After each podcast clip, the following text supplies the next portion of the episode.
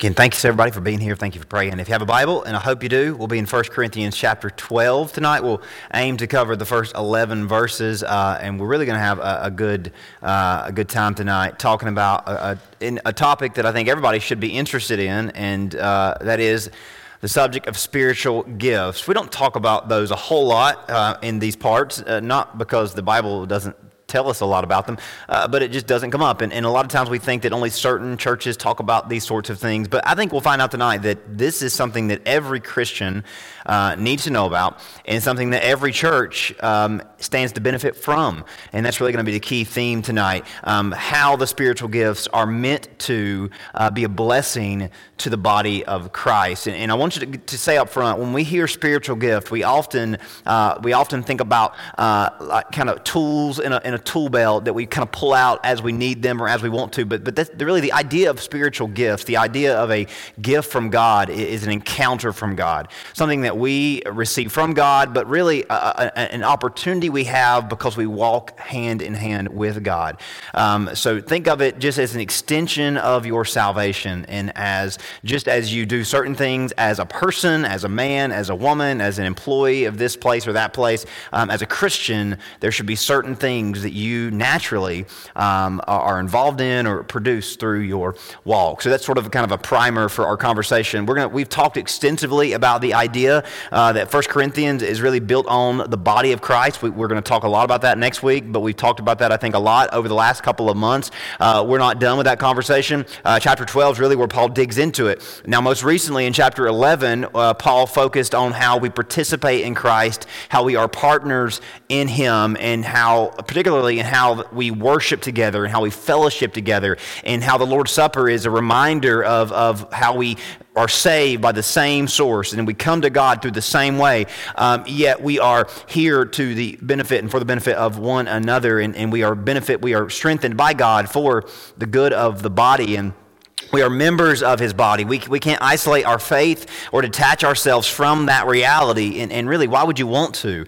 Uh, because we'd be worse for wear for it. There are plenty of people uh, that, uh, that, that may claim they know Jesus separate from the body of Christ, yet the Bible does not tell that story. The Bible tells a story of, of Christians being a part of the body of Christ, naturally, you would think would be a part of, uh, of, of his body. Now, in chapter 12, Paul's going to continue to talk about these themes, particularly around unity, cooperation, participation, and how the spiritual gifts are meant to um, assist us in maintaining unity and participating and cooperating the best we can.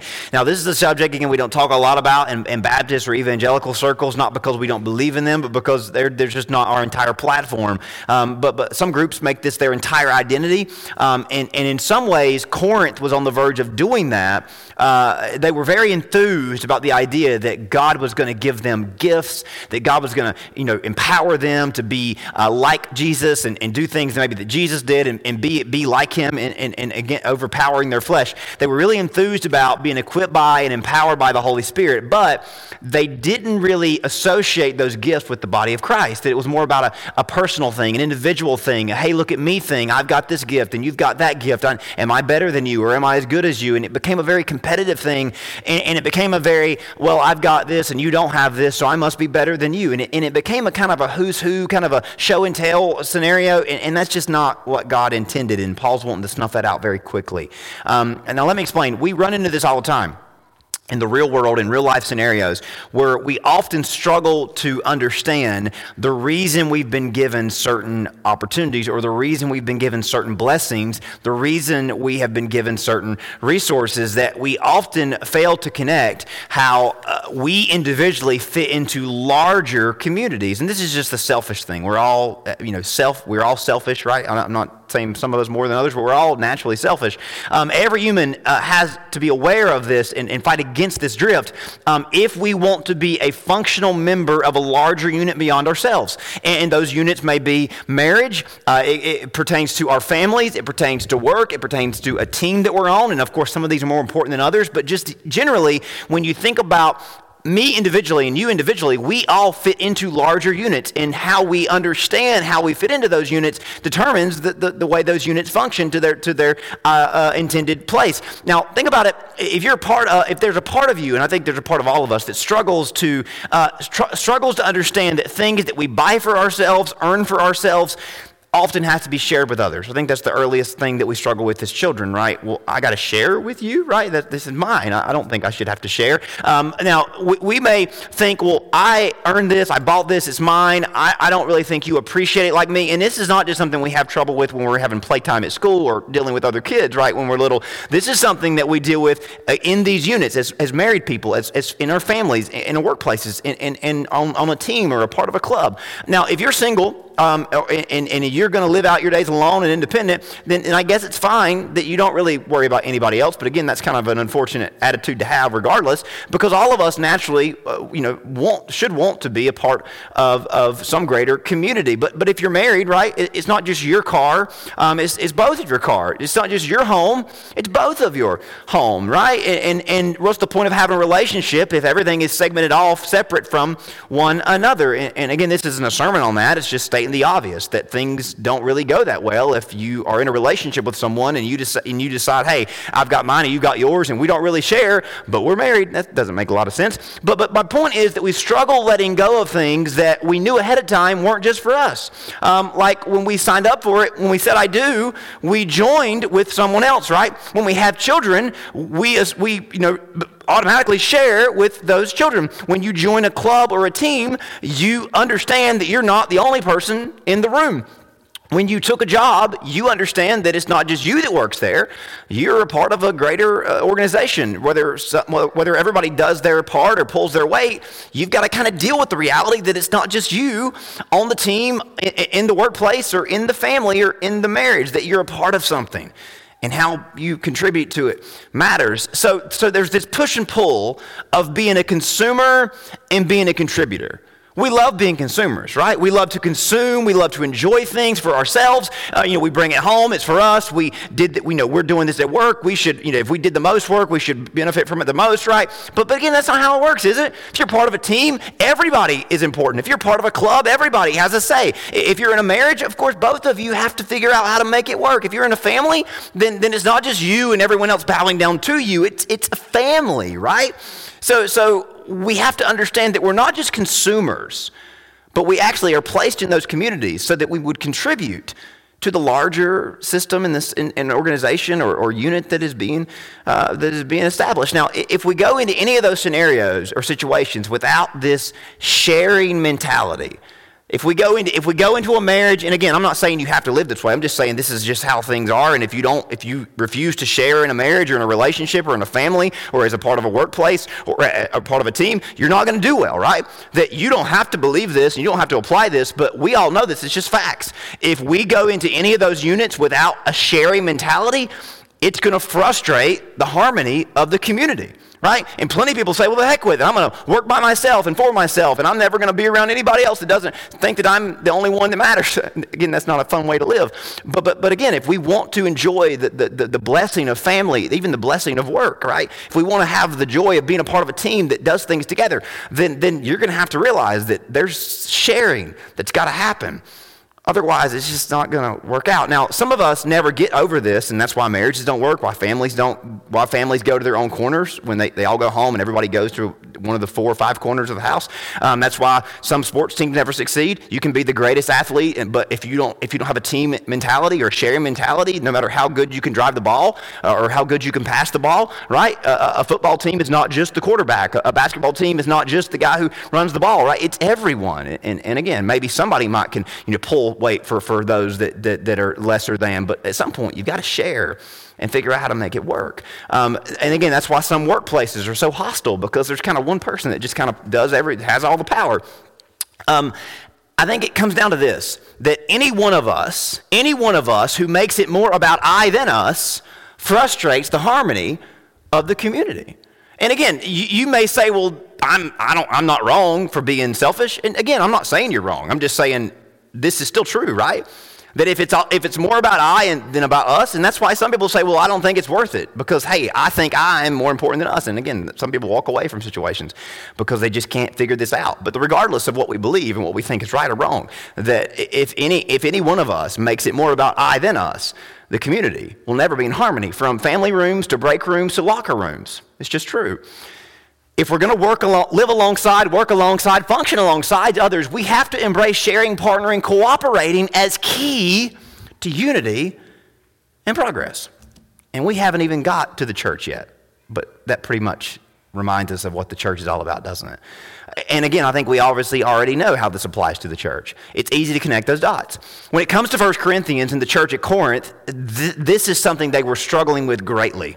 Um, uh, and that's why Paul's writing to them uh, this whole book. And, and, similar to chapter 11, they were coming together for worship and excluding some, ignoring others, missing the entire point of worship. They were leaving people behind. They were leaving people out. They were casting people out. It was just a really, it was just not a, it was not an us. It was not a community. It was not a team. It was just kind of a few people that, you know, that, that caught all the shots.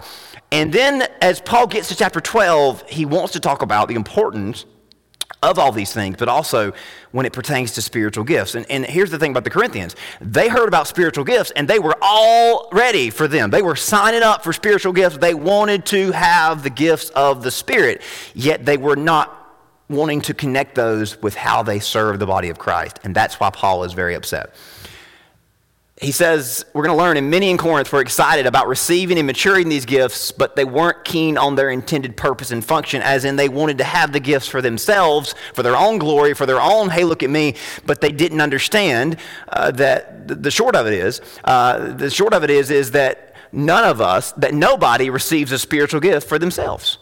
That if God gives you a gift of His Spirit, if God gives you, if God encounters you or you encounter Him in a, in a way where you are uh, able to understand the, the, depths of the Spirit and grow in knowledge and, and grace and, and, able to serve Him in a, in a way that maybe others might not be able to, that you were given that gift for others. You weren't given that for yourself. We were given these gifts. We are given these spiritual gifts for others. We, nobody is gifted spiritually for themselves. None of us are gifted by God for our own egos, our own satisfaction, for our own pride. No, no preacher is given a gift so he might be the greatest preacher in the world, right? No teacher is given a gift that they might be the greatest teacher in the world. Nobody is given the ability to encounter God in a, in a supernatural way so that they just feel better about themselves. It's for the purpose of edifying and contributing to the body of Christ. Why does God give us gifts? Why does He give us talents in the Spirit? So that we might contribute to and edify the body of Christ.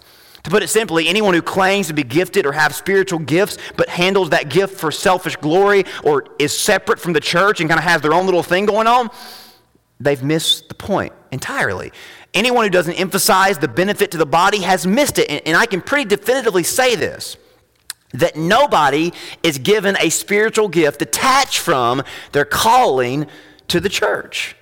Nobody is given a gift spiritually, the ability to, to, to, from God's word, to, to lead people, to encourage people, to, to magnify God in a certain scenario. No one is given a spiritual gift that's detached from their calling to the local church. And, and unfortunately, a whole lot of people in the world claim to have the gifts of God's Spirit and claim to be filled with God's Spirit, yet they have no relationship with the body of Christ. It's about them and them only, yet they can't get along with others.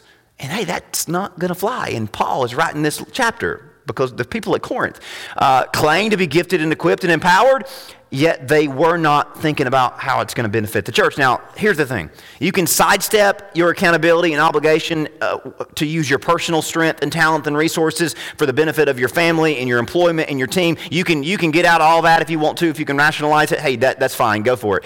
But you can claim that you don't answer to anyone or aren't indebted to anyone anywhere else. In some cases, you'll do just fine. In some cases, it, will be a struggle. But that's not really my business. But when it comes to the spiritual gifts, when it comes to the church, the gifts are given to serve his body, and there's no other way around it. So, so if we possess any one of these gifts, yet we fail to tether it to the ministry of the local church, uh, the services of others beyond ourselves, then we are mishandling, even abusing these gifts. Or if we see the church as a platform to show off our gifts, yet it doesn't benefit anybody, then that's just what we're doing. We're showing off. we're not actually helping anybody in the process. And plenty of people turn these pulpits into stages of performing, right? Or turn their opportunity to serve the church into, hey, look at me. And God is nowhere close to that. Now, I bring this up not to assume that any of us struggle with this, but to tell you that this was a big problem at Corinth. People were enthused about spiritual gifts, yet they were confused about their purpose and the application of them. And quite honestly, all these years later, a whole lot of people are still confused about spiritual gifts in general. And I don't think it's wrong. I don't think it's shameful to admit it. I think it's important that we admit it before we can get the help about them. So some of that is fault on the churches and pastors for not talking about them enough, but I think our misunderstanding is really rooted in similar places uh, from all those years ago. But it's God's will. It's God's will that all of us know about spiritual gifts, that we pursue them and possess as many as He gives to the point of benefiting and blessing the local church. But, but that's the big thing we need to emphasize up front. He's the one that gives the gift. They're not on a shelf that we can walk into and somehow earn enough to you know, have enough money to buy them or have enough clout to say, hey, well, of course I've got that. Of course I should be able to do that. Of course I should encounter God that way. Look at me. Look, do you know who I am? See what I've done? These are not something that we walk in and say, hey, I want to do that. It's something that God has to enable, that God has to assign, that God has to give. Encounters with God are not man driven, they are God driven, they are God initiated. I want to look at the first three verses up front. and I want to walk through these verses, and then we're going to look at some pretty important reference verses that I want you to make note of um, as we talk about the idea of, of being filled with God's Spirit on a general level. So we'll get into that first. Now, concerning the spiritual gifts, you'll notice that word gifts is italicized in most of your Bibles, and I'll explain that in a minute. Brethren, I do not want you to be ignorant or uninformed. You know that you were Gentiles carried away by these dumb or these mute idols, however, you were led.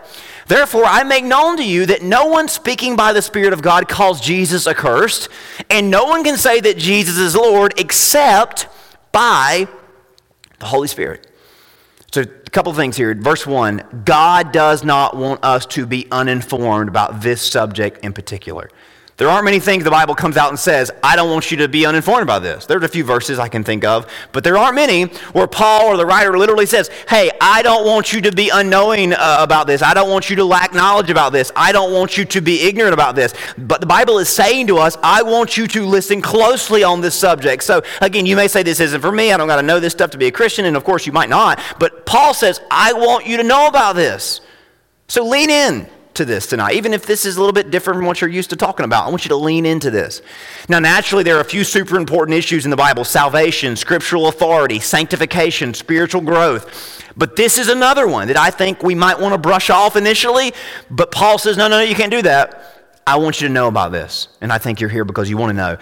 First off, I want to talk about this phrase, spiritual gifts. Literally, in the original text, the phrase there is just one word, and it just means spiritual things. It just means, Paul says, hey, I want you to know spiritual things, or I want you to know things that pertain to the Spirit of God. So essentially, he's saying, you are now filled with God's Spirit. You say, Who, me? Yeah, you. You are now filled with God's Spirit. This is where God wants to take your life. This isn't just for preachers, it's not just for teachers, not just for deacons or elders or however you want to quantify. This is not just for some Christians, this is for all Christians.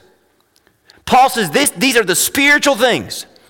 It'd almost be like if you opened up a biology book or an anatomy book and there was a chapter that said, or a text that said, concerning the flesh or the physical body. And it went on to talk about things that the human body features, uh, whether you know, our organs, our muscles, our functions, and, and the things that our body naturally does. That's what Paul's saying here. That I'm talking about things you will naturally learn about and embrace and grow into as a spirit filled creature. Just as you, as a person, as a human being, have, have things that you naturally do. You breathe, you eat, you walk, you run, you sit, you stand, you sleep, you get up, right? Those are things that you do as a fleshly creature, as a person, right? Those are core to your flesh, to your natural body. Paul says, concerning the spiritual things, these are things that you as a Christian need to know about and that God wants your life to be to have his fingerprints all over them. That God wants your life to be earmarked by encounters with him. So with that notion, do you think this chapter is just for certain Christians? or all Christians? I think it's pretty definitively this is to every Christian. Concerning the spiritual, as in you are now in Christ, you have a new identity. These aren't extra blessings, these aren't things that are only apply to people who've ascended to some spiritual level that's bigger and greater than we can imagine. This is for anyone filled with the Spirit of God, which the Bible says is all of us. And I want to do a little bit of a sidestep and talk about this because a lot of people get really confused about this, and there's a whole lot of different Christians and churches that argue about this. And I think it can be settled pretty quickly if you just read the Bible, which is something we fail to do sometimes. This is talking to Christians who have received God's Spirit, and there is no question that every Christian has the Spirit of God in their hearts. There are some that teach differently, but I want to make it very clear that if you are saved, you have the Spirit of God. And there are not degrees. There's not some people that have part of the Spirit and don't have all the Spirit. He is a person, and He's not halfway somewhere or a quarter of the way somewhere. If He is in you, He's in you, right? If He's with you, He's with you. He's not one leg, one, one, you know, one foot over there, one foot over here. He's not like us. He doesn't halfway commit to people, right? So if you are a Christian, you have the Spirit of God. Now, are there varying degrees of sensitivity to and fellowship with the Spirit of God? Yes. And that's what this text is about trying to get all of us to tune into all of what God wants to do in us. But I want to give you a few verses that help clarify this because you'll encounter someone in your life that says, Well, I heard someone say that you don't receive the Spirit of salvation, or I heard, I heard someone say that you have to be, you know, have a second work of grace, or you have to be baptized in the Spirit. That's not when you get saved. You, people will say this stuff, and again, there's a whole lot of people with a whole lot of sermons and a whole lot of information that will tell you they're, they're right about this. And, and again, I'm not trying to say they're wrong, I'm just trying to show you what is right, and I want you to know what the Bible says. So, a few verses I want you to make note of. The first one is Romans 8, verse 9.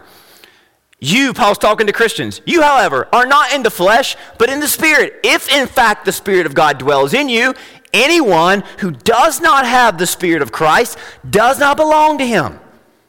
So that settles it, doesn't it? That if you are a Christian, the Spirit of God dwells in you. End of argument. Now somebody will somebody will still say, well, that's not have you read Acts? And yes, I read Acts. And I'm sure you have to. But Romans 8 is God's word, right? Romans is God's word. If you do not have the Spirit of God, you do not belong to Him. So if you do belong to Him, you have the Spirit of God. Originally, here's where, the, here's where it gets confusing for people. And I'm not trying to be, make light of their confusion. It's just, this is the thing. Originally, the Spirit of God did not fill people's heart at salvation. The reason that, ha- that happened that way is because the people that got saved initially were walking side by side with Jesus in the flesh. And he did not pour his spirit out until he ascended to heaven because there was no need for his spirit to be in our heart when he was physically walking beside people.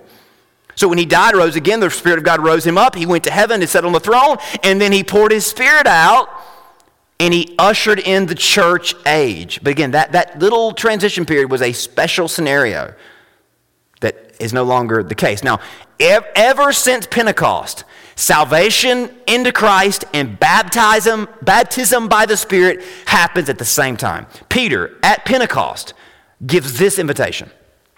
Acts 2:38. Peter said to them, Repent and be baptized, every one of you, in the name of Jesus Christ for the forgiveness of your sins, and you will receive the gift of the Holy Spirit. So when someone says to you, Well, yeah, you're saved, and then later on you get the Spirit, well, you say, What did Peter say? Because Peter was there. Peter was there at the first day, right? Peter would know. And Peter's invitation to everyone at Pentecost was repent, believe in Jesus, you're saved, and you receive the Spirit. There's no second work. There's no maybe later on, if you're good enough, or you do good enough, or you're obedient enough, you are saved and receive the Spirit of God at the same time. And I think that's pretty clear, don't you? But like I said, our sensitivity to and our dependence on will fluctuate. It will fluctuate and requires that we constantly drink from the well that is Christ in his salvation. Because even when we receive the Spirit of God, we're still fleshly creatures, right? We're not glorified when we're saved, we're justified, and the Spirit indwells in us. One day we will be glorified. That's when we get to heaven. We'll talk about that on Sunday nights. We will be glorified one day, and that means our flesh will be purged out and we will receive new glorified bodies that don't have the sinful nature that we have. But until that day, we are filled with the Spirit, yet we are still fleshly creatures, which means that that spiritual sensitivity will fluctuate. That we will run out of gas sometimes, if you want to use that analogy. Yet, just your car can get empty of gas. You will never get empty of God's Spirit. You just might not be sensitive to Him as you should, or as you should. Now, John 14, Jesus said this Everyone who drinks of the water of the water from this world will be thirsty again. But whoever drinks of the water that I will give him will never be thirsty again. The water I will give him will become in him a spring of water welling up to eternal life. So here's a picture of the Holy Spirit. If you lean on the world, you're going to you're going to run out. You're going to come up empty. But if you are filled with God's Spirit, salvation never runs dry. And God's Spirit is constantly offering to fill you back up. That he doesn't leave you, he doesn't say, Oh, you're empty, you got to do it again. He says, Hey, I am welling up within you eternal life every minute, every moment of the day. Now, throughout Acts, we do read about the disciples being filled with the Spirit again and again and again. But it's this notion that they were saved, they were indwelled, and they always were meet, being refilled because, like all of us, they got empty, they got drained, they got discouraged, and they had to be refilled. That's just the normal Christian life. That's the cycle that Jesus is talking about right here. A couple examples Acts 2 4. It says they were filled, they were all filled with the Holy Spirit. Then again, Acts 4:31, they prayed, and in the place that they gathered, it was shaken, and they were all filled with the Holy Spirit. So just like they were filled initially, they were filled again because that wellspring was in them, always bubbling up. Again, Acts 13, the disciples were filled with joy in the Holy Spirit. This is the same people, again and again and again. They weren't getting resaved or sanctified, or they weren't receiving some new. They weren't having another work, another work, or whatever people talk about. This was just the same Christians getting filled again and again and again. Because our Christian faith requires that we constantly drink from the well. Because the Spirit of God is always ner- uh, nudging us and, and leading us in that direction. So, does that all make sense?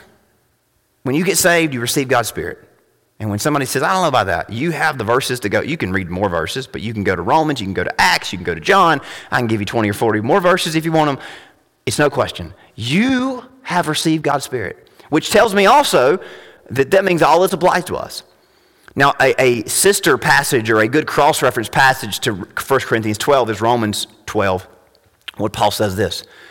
So we, though many, are one body in Christ, individually members one of another. Having gifts that differ according to the grace given to us, let us use them. This word gr- grace in Greek is the word charisma. Now, we hear about the charismatic movement, right? And we think well, that's, that's a special part of Christianity. Charismatic, charisma just means grace. Every one of you have received grace. The same grace saved me that saved you. All of us receive grace. Just like we all have the Spirit, we all have God's grace. And God's grace is transforming us to be more like Jesus. So, why, do, why is it important that you are informed about the spiritual things? Well, we just learned. Because we all have God's Spirit and we all have God's grace and He wants to transform us and make us like Him and give us these gifts. In verse 2, he contrasts their new faith to their former idol worshiping pagan faith. We have a God who has made clear and plain and discernible his will that we are not in the dark. We don't have to think, well, it's just not for me. I don't think that God doesn't say anything to me about this. We've learned very clearly that God has said plenty to us about this. And then in verse 3, he paints a pretty broad banner over us to get the, to, that will lead us into the final details. I want to explain that first part where he says that any, I want to make known to you that no one speaking by the Spirit of God calls Jesus accursed. In the pagan religions, and this will come up in a couple of weeks again, but in the pagan religions of ancient Greece, particularly in worship gatherings, people who claim to be possessed by the Spirit of gods, or they claim that when you would go to these worship services, the Spirit of, the Spirit of the gods would just possess you and that you never knew who was going to possess you and you never knew what was going to happen. Spoiler alert, uh, the, the, the things that were possessing them were demons, not gods. There's only one God and he wasn't anywhere near that. But, but they didn't know that. But when they would engage in worship, the people in these pagan religions and worship services would start babbling incoherently. They would just start babbling, and they, would, they, they, had no legible note. There was no literate language to it. It was just babbling after babbling after babbling. And the people sitting in the worship service would just think, wow, what are they saying? And then some pagan priest would get up and say, oh, wow, you just, absolutely, you just accidentally cursed God, and, and we got to kill you. And they would say, Whoa, whoa, I, I didn't mean to say that. And the priest would say, Well, unfortunately, you don't know what you're saying whenever you're babbling like that. So it was just a big mess. And you think, what is it? Why, why would they even do that? It was just a way to control people and scare people. But they would, people would give into these demonic, this demonic spirits, and they would just babble, and they would just go on and on and on, and, and, and nobody had any, any idea of what was going on. There was just confusion and fogginess and disorientation. Paul wants us to know, which may be a fear of ours, it may not be. Paul wants you to know that when the Spirit of God fills you, it's not going to make you confused or foggy or cause you to do things you don't understand what you're doing. That is not Christianity. Uh, and, and also, you're not going to do anything that's going to somehow disgrace your name, disgrace God's name, or disgrace the church in any way. You're not going to do anything that's going to do anything harmful to or disgraceful toward the church. And if you're doing something that's harming or disgracing the church in the name of Christ, you might want to rethink what you're doing, is what he's basically saying when we are allowing the Spirit of God to lead us and fill us, we know that the Spirit of God does these four things. He clarifies God's truth, he channels God's grace to us, and anything that He does in us is going to glorify His name and edify His body. And you can do a litmus test. Should I do this as a Christian? Does it glorify God's name? Well, yeah or no. Does it edify His body? Yeah or no. Does it edify me instead of them? Well, hey, that's not a good thing, and that probably doesn't glorify God if it doesn't edify his body does it make things more confusing and more more uh, upset people or make things more disorienting well that's probably not of god so, on that note, Paul tells us that if we're claiming to honor Jesus, yet we're somehow distracting from the glory of God, tearing down the unity and the fellowship of the body, then we, we're on the wrong path. On the second part, though, Paul makes it clear that anyone who says anything or does anything that will amount to anything for Jesus is at the mercy of the Spirit of God. No one, no one can say that Jesus is Lord except by the Spirit of God. You know what that tells us? The core identity and desire activity of a Christian is not earned, achieved, or arrived at through any other means than the Holy Spirit. Preaching, singing, ministering in any way. Our faith is a gift. God's grace is a gift. The Spirit of God is doing the work. Remember how Jesus defined our relationship when he was commissioning disciples to go and do work for him? In John 15, 5, he says this I'm the vine, you are the branches. Whoever abides in me and I in him, he it is that bears much fruit. For apart from me, you can do nothing. And, and you might say, well, people do plenty apart from him. It doesn't amount to anything, or it doesn't amount to anything eternally. It's just words, or it's just works. It doesn't mean anything, it doesn't matter for anything that if we are wanting to serve the Lord apart from the Holy Spirit of God, we are completely unable to do anything that amounts or honors the Lord. So that's how, at the mercy of God's Spirit, nobody in a pulpit or in a pew, anywhere in between, can do anything that honors God apart from the Spirit of God, authoring it and guiding us in it. So we should be sensitive to Him, right? I want to read verses 4 through 7 and I want to focus on two things. These are the diversities of gifts, but the same Spirit. So there are diversities, there are different gifts, but there's one Spirit. There are differences of ministries, but there's the same Lord. There are diversities of activities, but it's the same God who works all in all. But the manifestations of the Spirit is given to each one for the profit of all. Underline, highlight that. Given to each one person for the profit of all the persons, all the body. Does he spell it out as clear as day there? So, two things there. He talks about diversity and unity. How there is a diversity that God is God gives us in different ways. The point here is that we, re, we need to remember that we aren't all going to be given the same gift and be, encounter God in the same way. It's going to pertain to Scripture, but we're all not going to have the same experience. But we are all gifted by the same source. So, what we experience as believers is for the purpose of benefiting the whole body, and we all receive it from the same Spirit. So, I think a lot of times we think of Christianity as a competition. Well, hey, you know, here's what I've seen, here's what you've seen, here's what they've seen, and we all kind of get together and we all kind of stick our chest out, and we, we it just kind of makes us look foolish because it's the same God that's doing the work. We're just vessels. And the reason why God's doing the work in my life, in your life, in their life is so that the whole body might be unified. It's not a competition. It's not a, hey, look at me. Therefore, it's safe to conclude that he who gifts us has the best interest in mind for both individuals and the collective. Here's the amazing invitation of this passage to anyone out there that says, I have nothing to offer the church. Because I know there's people, maybe tonight, there are people who think, who sit in church and they say, Justin, I just don't have anything to offer the church. I mean, I, you know, I'm glad to be here. I'm lucky to be saved. And, and oh, you know, poor old me. And, and we are lucky to be saved. We're fortunate to be saved. But you, you people say, well, I don't have anything to offer the church. It's just me. I'm just, I'm just holding on. I'm glad I'm going to get there. this text says, of course you have something to offer the church. You can have the attitude, but it's not because God told you to have that attitude. It's because you've somehow psyched yourself out of serving God. You may think, I can't be a blessing. I can't offer any help. I can't contribute anything. And this scripture says, yes, you can. Because the passage says that the Spirit of God is willing to enable you. And all of us are going to receive that and experience that differently. And that's okay. That just because somebody up here preaches a sermon that lasts however long and, and you might have a, a small testimony, your testimony isn't any less important than my sermon. That, that your, your prayer isn't any less important than someone else's offering, that it's all important. It all matters because we're all doing it by the same God for the same God. That you may say, well, Justin, it's just, you know, we're so small compared to somebody else, some other group. But let's listen, their God's the same God as ours. We're not serving different gods, and, and our God isn't fighting to be better than their God. That's the Old Testament. That's paganism. That's the false religions. We're all on the same team if we're Christians. So we should celebrate the fact that God works differently and that God has different agendas in different places. Yet the ultimate goal is the same to build up his body and to win people to Jesus.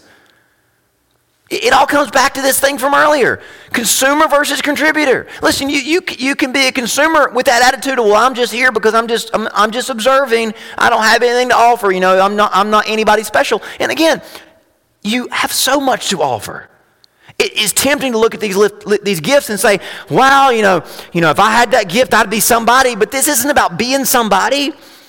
This text is about how God wants to give us these gifts of His grace for the purpose of blessing His body. It's not about somebody, it's about His body. And I think with that in mind, we will never go astray with these gifts. So here's what we're going to do we're going to read this last few verses.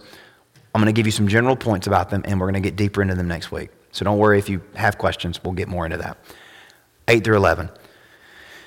To one is given the word of wisdom, or the gift of wisdom through the Spirit. To another, the word of knowledge, or the gift of knowledge through the Spirit. And those are kind of the same thing. but We'll talk about that again next week. To another, the gift of faith for the same Spirit. To another, the gift of healings by the same Spirit. Notice how he keeps saying the same Spirit, because he wants you to know that the same God's doing all this, differently in different people, but he's the same God. To another, the working of miracles. To another, prophecy. Another, discerning of spirits. To another, dis- different kinds of tongues. Another, interpretation of tongues. But one and the same Spirit works all these things. Circle that verse, underline that verse. Distributing to each one individually, what does it say? As He wills. Back to that thing from earlier. It's not, we don't sign up for it, we don't earn it, we don't prove ourselves good enough for it. God's the one that says, hey, I want to do this in you. I want to do this in your life. Just sit back and let me do it. A couple quick things I want to talk about. There are those who believe that the same that the Spirit of God no longer equips people with, the, with these gifts, some of these gifts, all of these gifts. There are those who believe this, that God is the same as he was 2,000 years ago. And, and these two types of people are, are, are in these categories. They ask, has God ceased or has he continued? There are some that believe that, that, are, that, that, are, that believe that God has ceased in giving these gifts. All of them, some of them and they get a little bit it gets a little bit messy well i still believe god calls preachers and god gives people the words of to preach but i don't believe he does the other things or i believe god heals people but i don't believe he heals them that way and people get a little bit argumentative about all this stuff so there are people who believe who, who say god has ceased the spiritual gifts and there are people that say god has continued the spiritual gifts here's where i'm coming from i have a hard time believing that that god continues working some of them and not all of them because he doesn't categorize these differently I think we start picking and choosing according to our own traditions, and that doesn't help us. That just makes things more confusing. So I'll say this, and we'll get into this deeper in a couple of weeks. I believe that God continues to equip and empower people with these same gifts, but I don't, I don't believe that means they all have a place in a church service. These, these, are all, these are not talking about things that should happen in a church service. That's not what, what it means when it talks about edifying the body. It, the idea is that God gives these gifts and strengthens us as Christians so that we might turn around and be a blessing to his body and contribute more to his body's work. These are things that God does privately, but brings them out publicly. In some scenarios, maybe not others. These, are gifts, these gifts will never isolate us from the body, but they drive us closer together and dedicate us to it. Something I want to stress that doesn't get talked about enough is you'll often hear people talk about the spiritual gifts as if they're defined by them. Well, hey, I have a, I'm, a, I'm a preacher, and you're, you know, you, you, you have great faith, or you've received, God has done a miracle in your life, and that becomes our identity. I want to make it very clear that the only thing that defines a Christian is Christ alone. That if you hear someone bragging about some spiritual gift they have as if that's what defines them, they've forgotten what saved them because that gift didn't save them. The gift came from the one that saved them. I'm not defined by my ministry. I'm not defined by a preacher who has a gift of knowledge or a gift of wisdom. I am defined by Jesus just like you are defined by Jesus. The gifts don't become who we are. So if you hear somebody talk about, oh, my, my, uh, it's all about tongues or it's all about healing or it's all about this, they've forgotten what saved them. And I'm just not making it, not pointing out people and making an example of them. I'm just saying that if somebody acts like because they preach great sermons, that means there's somebody, they've forgotten that they're the same God that saved them saved everybody else. And that's what defines us Jesus and Jesus alone. These gifts may not be exercised all that much, but verse 6 told us that these diversities, uh, that, that it's God that brings them out of us. The important thing for us to know in the closing is that God can work any one of these gifts through our lives if we just open up to being used by Him. These deal with how God works in our private devotion for His public promotion. These gifts are about how God is privately working in us and how we are privately devoted to Him and how those bring out a public proclamation and public, public promotion. That these gifts, the, the emphasis is not the gifts, it's what they offer the body of Christ, which is they promote Jesus. These are just ways God works in our lives and things that God does to bring glory to Him. Whether it's understanding His Word, receiving unique wisdom, having special knowledge, having extraordinary faith, I want you to think, don't think of these as tools, but think of these as spiritual encounters with Him. Having God work a miracle in our lives where He intervenes in circumstances to other people's uh, inspiration. Uh, it's all about being willing and available to Him. So tonight, tonight, we've heard how God wants to empower and equip us all. Nobody is excluded from this chapter. This is not just for some people, for men or for women or for old people. This is not just for some people, it's for every Christian. We've heard how God wants to empower us and equip us, and we know where He wants to take us. The question is will we surrender to Him and ask Him to further explain and enlighten us on these subjects and lead us as He sees fit? Will we say, God, I don't know, I don't understand all this, and I don't even know what that really means to be gifted by your Spirit? You know, that's just for preachers or that's just for people that are doing this professionally. But I want us to be open for God to teach us in this area. And if we're going to get into this next couple of weeks, we've got to be open for God's, God's inspiration. We'll get into more detail, don't worry. But we need to ask ourselves in the meantime are, will we pursue the Spirit of God and His gifts that He might work through us for His glory and for His people's good? Will you surrender your life to God so that He might fill you with His Spirit and begin breathing into you and working through you things that edify his body that maybe you didn't think you could be a part of or could experience. But God says, I'm just waiting for you to say, Here I am. Fill me and use me. How different the world would be if Christians still took this seriously. And, how, and if it wasn't just, well, that's a pulpit thing, that's a Sunday thing, that's a preacher thing, that's a. No, it's every Christian.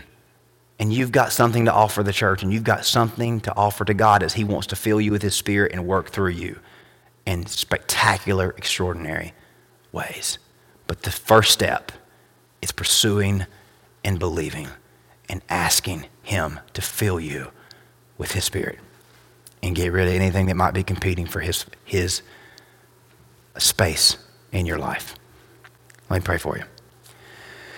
Heavenly Father, thank you so much for the wisdom that you've given us from your word. Lord, this is we believe this is your word as much as any other chapter of the Bible. We believe that you are good, you are gracious, you are kind to your people. And God, we've all heard tonight that we are all filled with your spirit. That all of us have received your spirit and we all have something to be gifted by and an encounter with you that we can experience. Lord, it's not just for some, it's for all. And the same God is working in all and through all and for all. So, Lord, I pray that you might would show us what we might have access to and available to us if we would just devote our hearts to Jesus and his spirit and pray for you to lead us and guide us and use us for your kingdom and for your church's good. We ask all this in Jesus' name. Amen.